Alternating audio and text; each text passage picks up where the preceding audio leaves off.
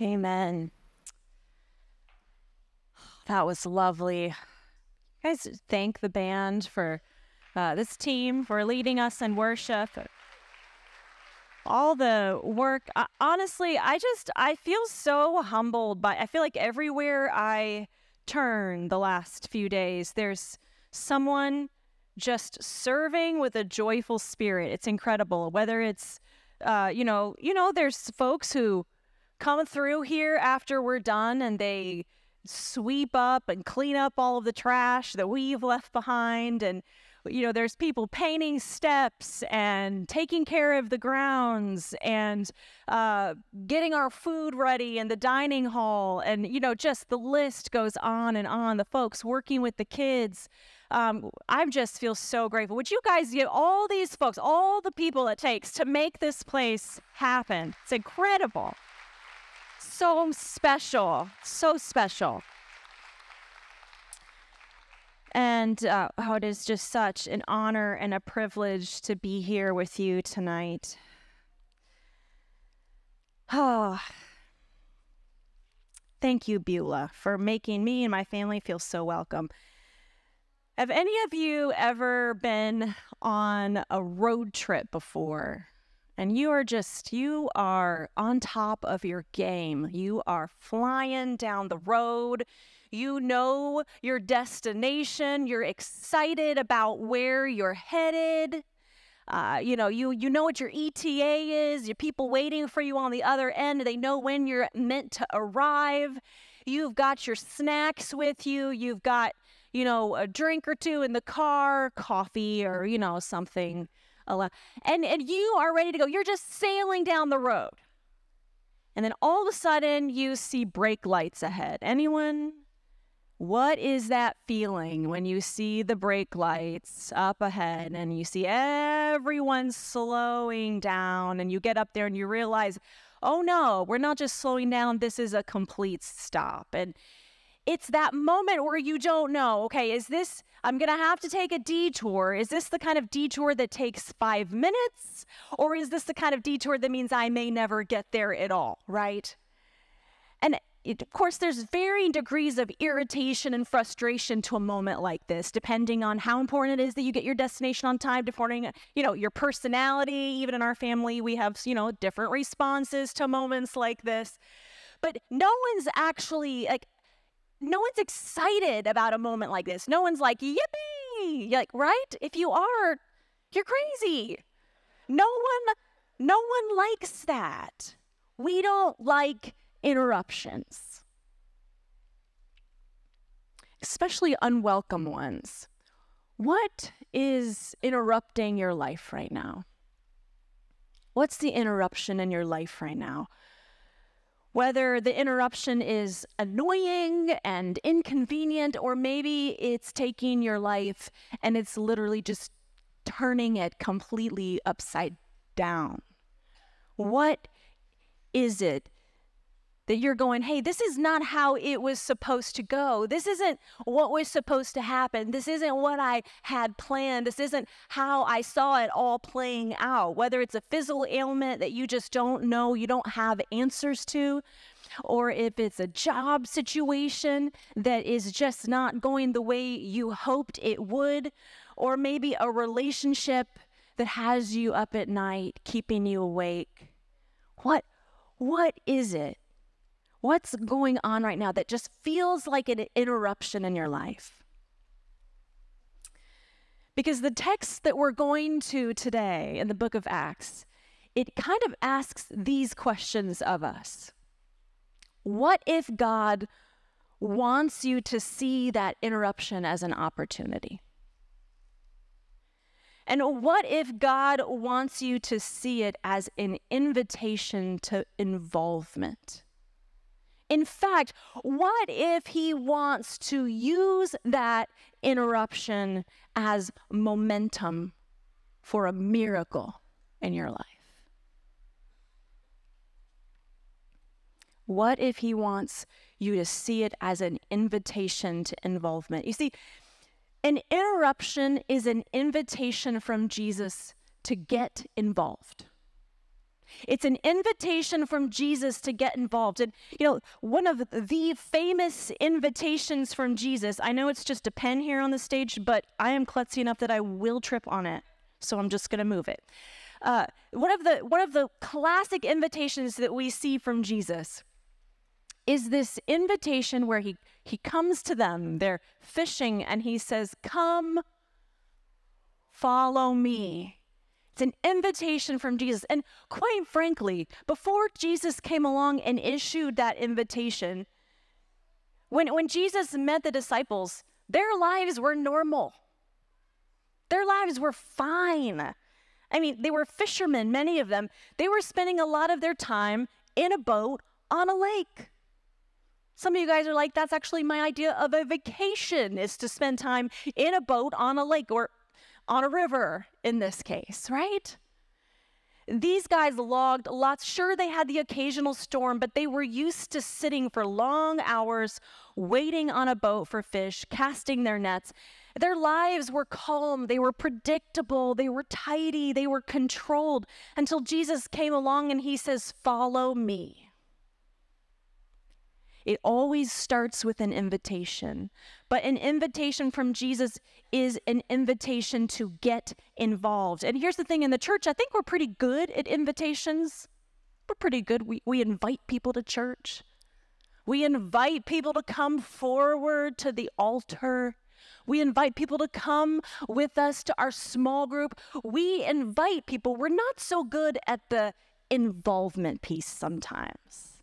That's a little trickier. And yet, when Jesus invited the disciples, if we keep reading in Matthew, this invitation from Jesus, uh, you know, it, it, took them from sitting in a boat day after day. All of a sudden, next thing you know, they're spending their days with sick people, lame people, uh, with huge crowds following them around, people who were uh, critical of them, opposition, with demons, demon possessed people. Last time I checked, there aren't a lot of demon possessed fish, right? So they're trading in this for this other situation. Everywhere they go, every, you know, to- corner they turn, there's another demon possessed person. Oh, here's another one, Jesus. And so their lives just get weird and complicated and crazy. And we're tempted to think, I think, sometimes that when we respond to Jesus' invitation, that He's going to calm our lives down somehow, that He's going to make us more comfortable. No, His intention is not to settle you down, it's to send you out. His intention is not to tame you. His intention is to light a fire in your spirit that is in sync with the fire in his heart. An invitation from Jesus is always an invitation to get involved. And so I want to take us to a passage of scripture in Acts chapter 16, where Paul has this unique invitation to get involved.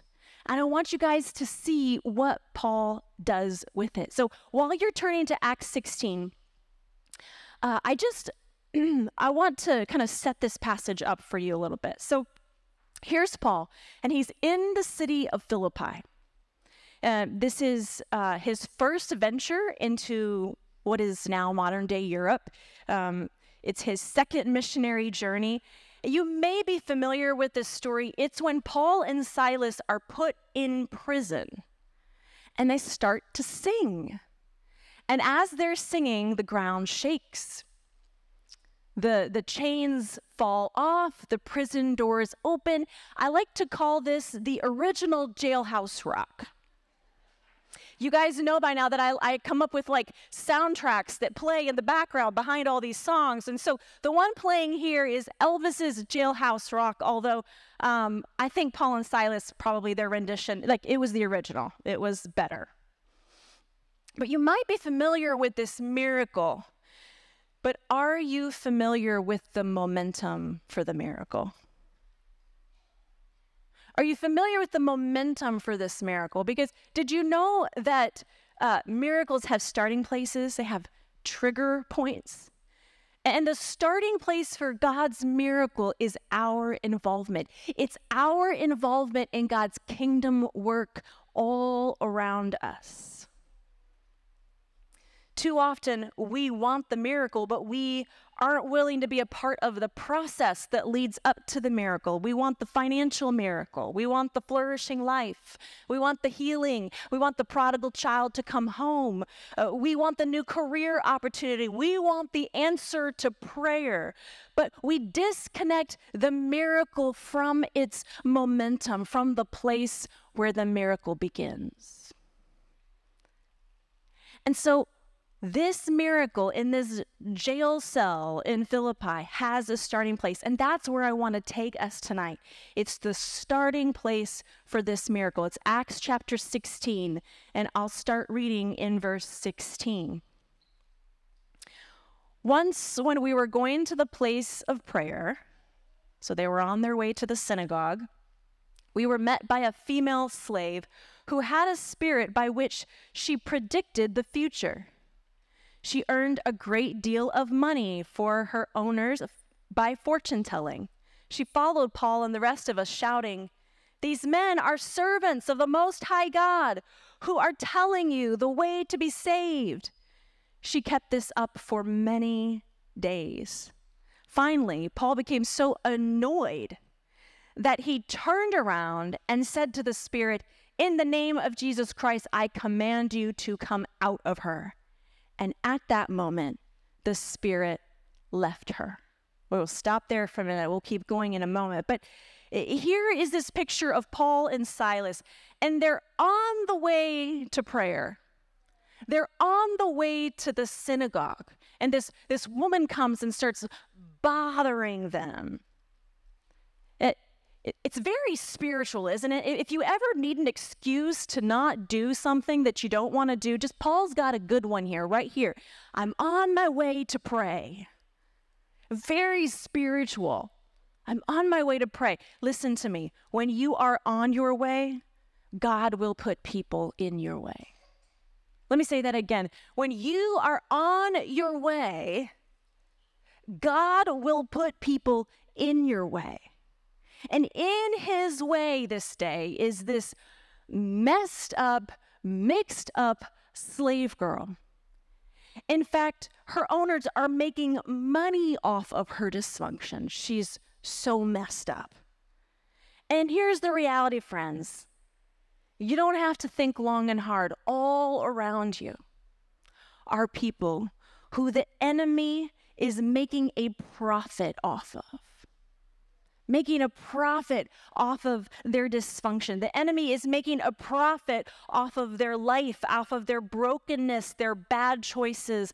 They are just as enslaved as this woman right here in our text. Some of you are like, Amen, yes, I know, because you were there once, and because of the blood of Jesus Christ that we were singing about a minute ago, you are free. Amen? Someone? So here is this woman that is enslaved. And here's the thing the enemy knows only how to do three things, right? He knows how to steal, he knows how to kill, and he knows how to destroy. He's really not that creative. He's sneaky, but he's not that creative. And yet, he has found a way to make a profit, tearing up this woman's life tearing up the lives of people around us. And so here's the Apostle Paul on his way to pray, and he ignores her. Anybody guilty of this? Paul doesn't want to get involved. He doesn't want to. He's going, I am on my way somewhere to do the Lord's work. I mean, he came to Philippi with a purpose, right? He came there to plant a church. And so he is on his way to the synagogue where he is going to pray and he is going to preach and he's going to win some more souls.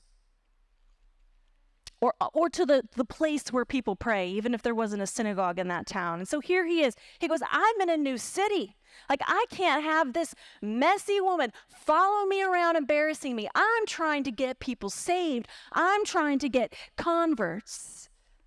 And yet, God won't let him off the hook that easy. She starts following Paul because she knows the truth. That's what the text says. She starts to shout, He knows the way. Everywhere Paul goes, He knows the way. They know the way. Did you know there are people who are looking at you? They're watching you. And they're saying, He knows the way. She knows the way. My marriage is in shambles and, and their marriage is thriving. Maybe they know the way. My, my son's struggling with addiction, and maybe these people know the way. Or I'm drowning in depression and anxiety, mm. and, and the way that she faces suffering with joy, maybe she knows the way. But we're too busy. We're on our way. We are on our way. Meanwhile, there are people in bondage who the enemy is making a profit off of. When you're on your way, God will put people in your way. And this interruption was for Paul. I mean, it was annoying, I guess, embarrassing, maybe, but the reality is that there are interruptions in many of our lives right now. If you don't have an interruption that you've identified tonight, it's coming. Just give it a minute, okay? Give it a few days, a few weeks. Like, oh, there it is. There's the interruption. And, and I don't, I, I know that many of those interruptions are more than annoying, that they are painful, they're costly, they're disappointing, they're draining. They're hard. What if God wants you to see that interruption as an opportunity? What if He wants you to see it as an invitation to involvement? So the text says that she kept this up for many days. Can you imagine someone following you around like that for many days? And uh, you know, Paul wasn't born yesterday. Like, he knows something. He knows that if he stops and if he gets involved with her, that all the mess that she's caught up in is going to get all tangled up in his life. And he's like, no, thank you. I'll just ignore her. I'll just put up with it. I'll just act like I'm busy on my way to pray. I don't know what it was, if he got sick of it, he got too annoyed, but it says in verse 18 that he finally turned around and he told the spirit to get out, and she was set free. Amen? She was set free. So let's pick up the story in verse 19. When her owners realized that their hope of making money was gone, they seized Paul and Silas and dragged them into the marketplace to face the authorities. They brought them before the magistrates and said, These men are Jews and are throwing our city into an uproar by advocating customs unlawful for us as Romans to accept or practice. The crowd joined in the attack against Paul and Silas, and the magistrates ordered that they be stripped and beaten with rods. After they had been severely flogged, they were thrown into prison, and the jailer was commanded to guard them carefully. When he received these orders, he put them in the inner cell and fastened their feet with stocks. Okay, so let's let's just take a look at this little inventory of uh, what happens when you get involved. Ready? So the owners went after him Of course, he ruined their very lucrative business. They had him arrested. The crowd turned on him, not really the uh, attention or the warm reception he was hoping for in the city of Philippi. They stripped them naked, took their clothes off of them, and then gave them a thorough public beating. Then they threw them into a maximum security prison cell and fastened leg irons onto them. Yay for involvement!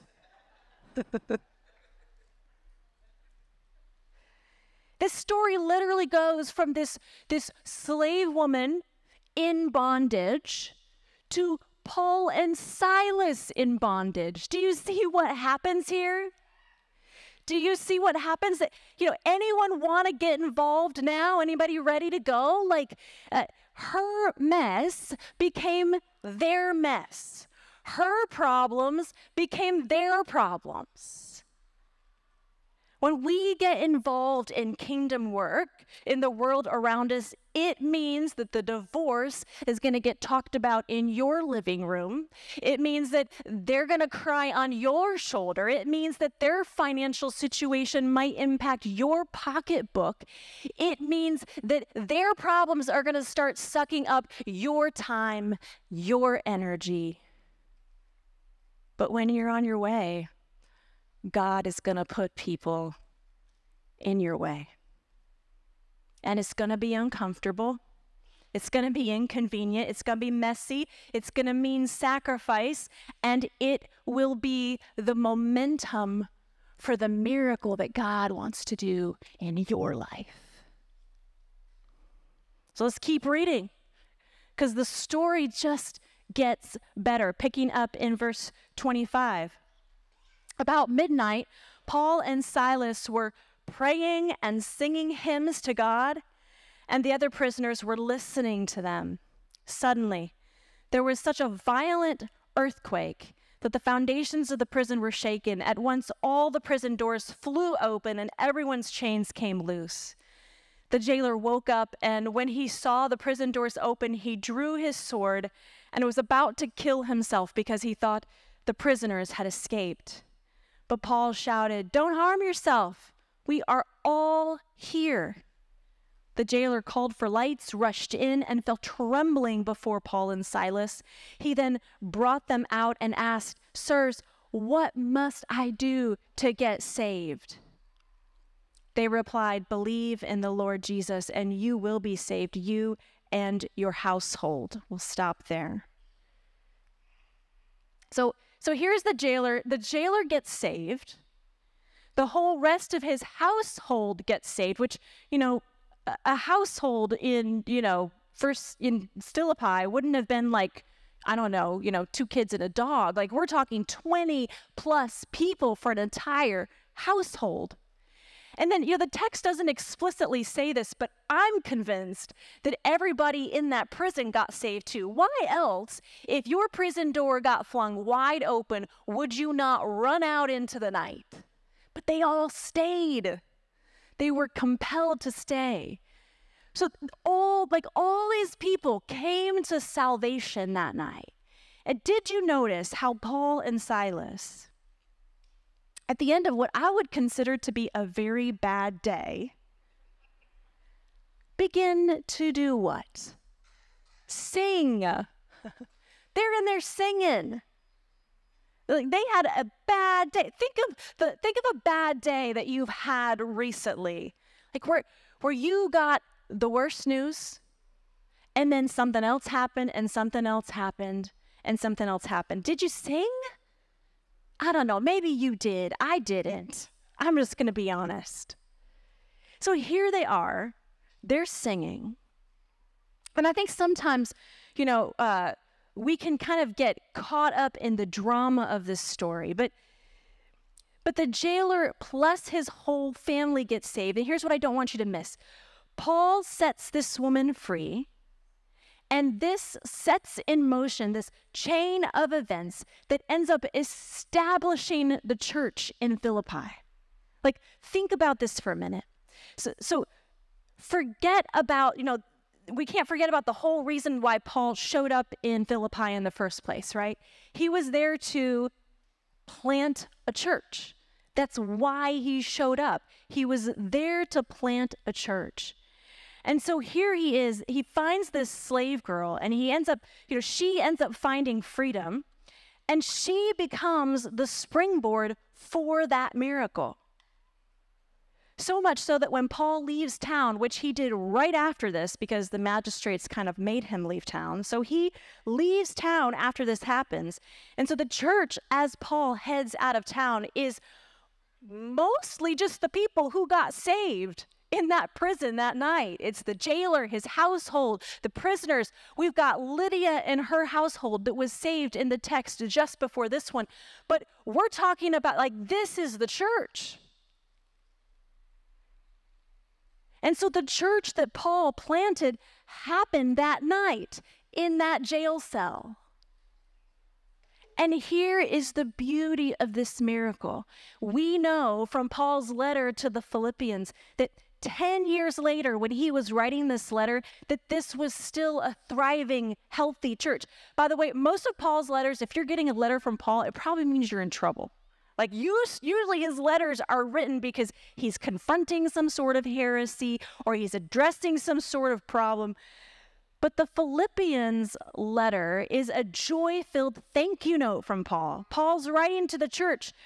And, and this is a church that just doesn't seem to be weighed down by the same level of controversy and heresy and problems that so many of these other churches struggle with.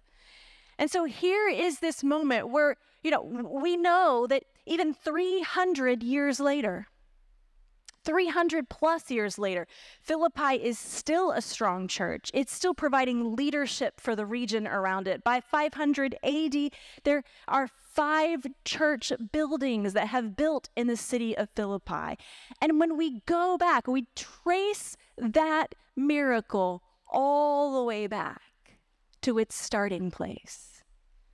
This city that became a place of of strength and endurance for the early, for the early church. If we trace that all the way back, the momentum for the miracle was Paul's involvement. That he was willing to get involved. And listen, I believe that the momentum for the miracle that God wants to do in your life tonight starts right there too it's in the middle of life's interruptions. And some of those interruptions are big, some of them are small. I think sometimes it's tempting when interruptions come our way for us to, our, our world can sometimes get smaller. Just an interruption comes and it's unexpected. It's not what we, we planned. It's not what we wanted. It's not how we thought things would, would pan out. And so our world just gets smaller. Our gaze gets focused on our failing bodies or our crumbling relationships or dreams that have been dashed. I think about my dad. Some of you know my dad, uh, know who my dad, Kerry Kind, was. He passed away uh, six weeks ago unexpectedly. Um, and many of you had been praying for him, and some of you have come up to me this week and even said how you'd been praying for him. Thank you for that. But, uh, you know, my dad, uh, he passed away six weeks ago uh, from, it's more complicated than this, but essentially complications from a uh, lung transplant that he had had in November. And it's interesting because as soon as he was listed for that double lung transplant, do you want to know what he did? He started praying for his donor.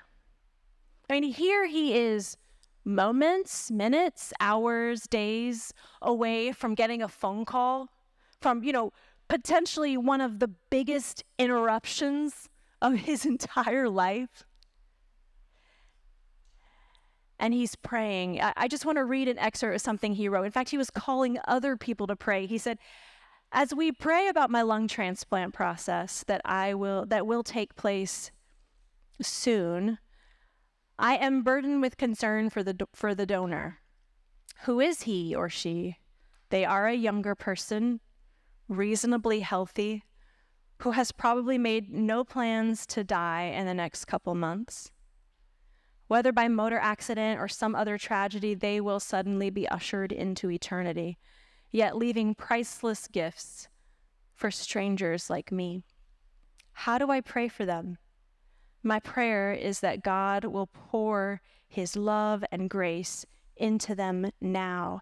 And then he goes on to pray a, a beautiful prayer, asking that if this individual doesn't already know Jesus, that they would find Jesus, praying uh, that if there are any relationships that need to be made right, that they would feel this compelling urge to go to those important relationships in their life and make them right. Praying for the donor's family who has this storm headed their way and they don't even know about it, and that, that God's presence would be with them in the middle of this storm. And here's my dad uh, about ready to face this massive storm of his own ended up being much bigger than we even thought it would.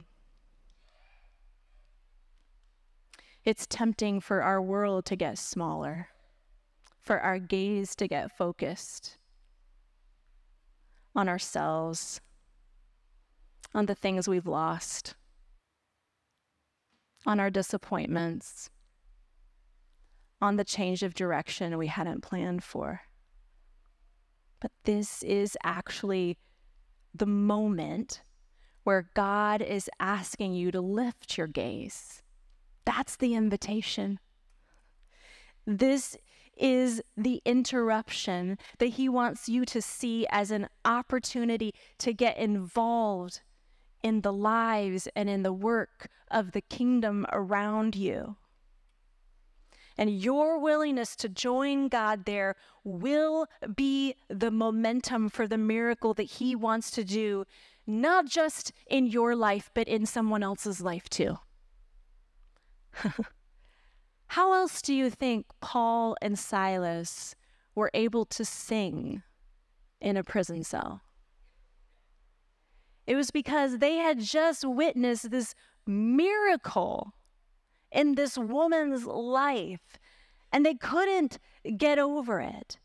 When our when our involvement grows, it, our life grows, our heart expands, our faith grows. Some of the times that I have felt most spiritually alive in my life, it's when I've been watching God work miracles in other people's lives and I've gotten to be a part of it in some small way. What is the interruption you're facing right now? What's the interruption? What's the thing that you're going, I hadn't planned for this? It's not what I thought would happen. This isn't how it was supposed to go.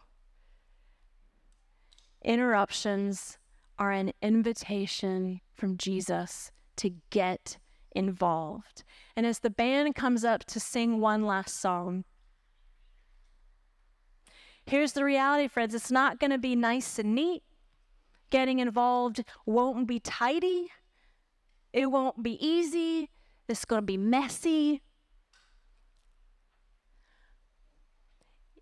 There'll be days where it won't be fun at all, but it will be worth singing about. Amen? It will be worth singing about. And so as we sing this last song together, I just I want you to whatever you're facing right now, whatever your prison cell looks like, I want you to sing out in faith knowing that God can use even this as a momentum for the miracle that He wants to do in you and the miracle that He wants to do through you. Let's sing together. Just sing it out with your whole heart.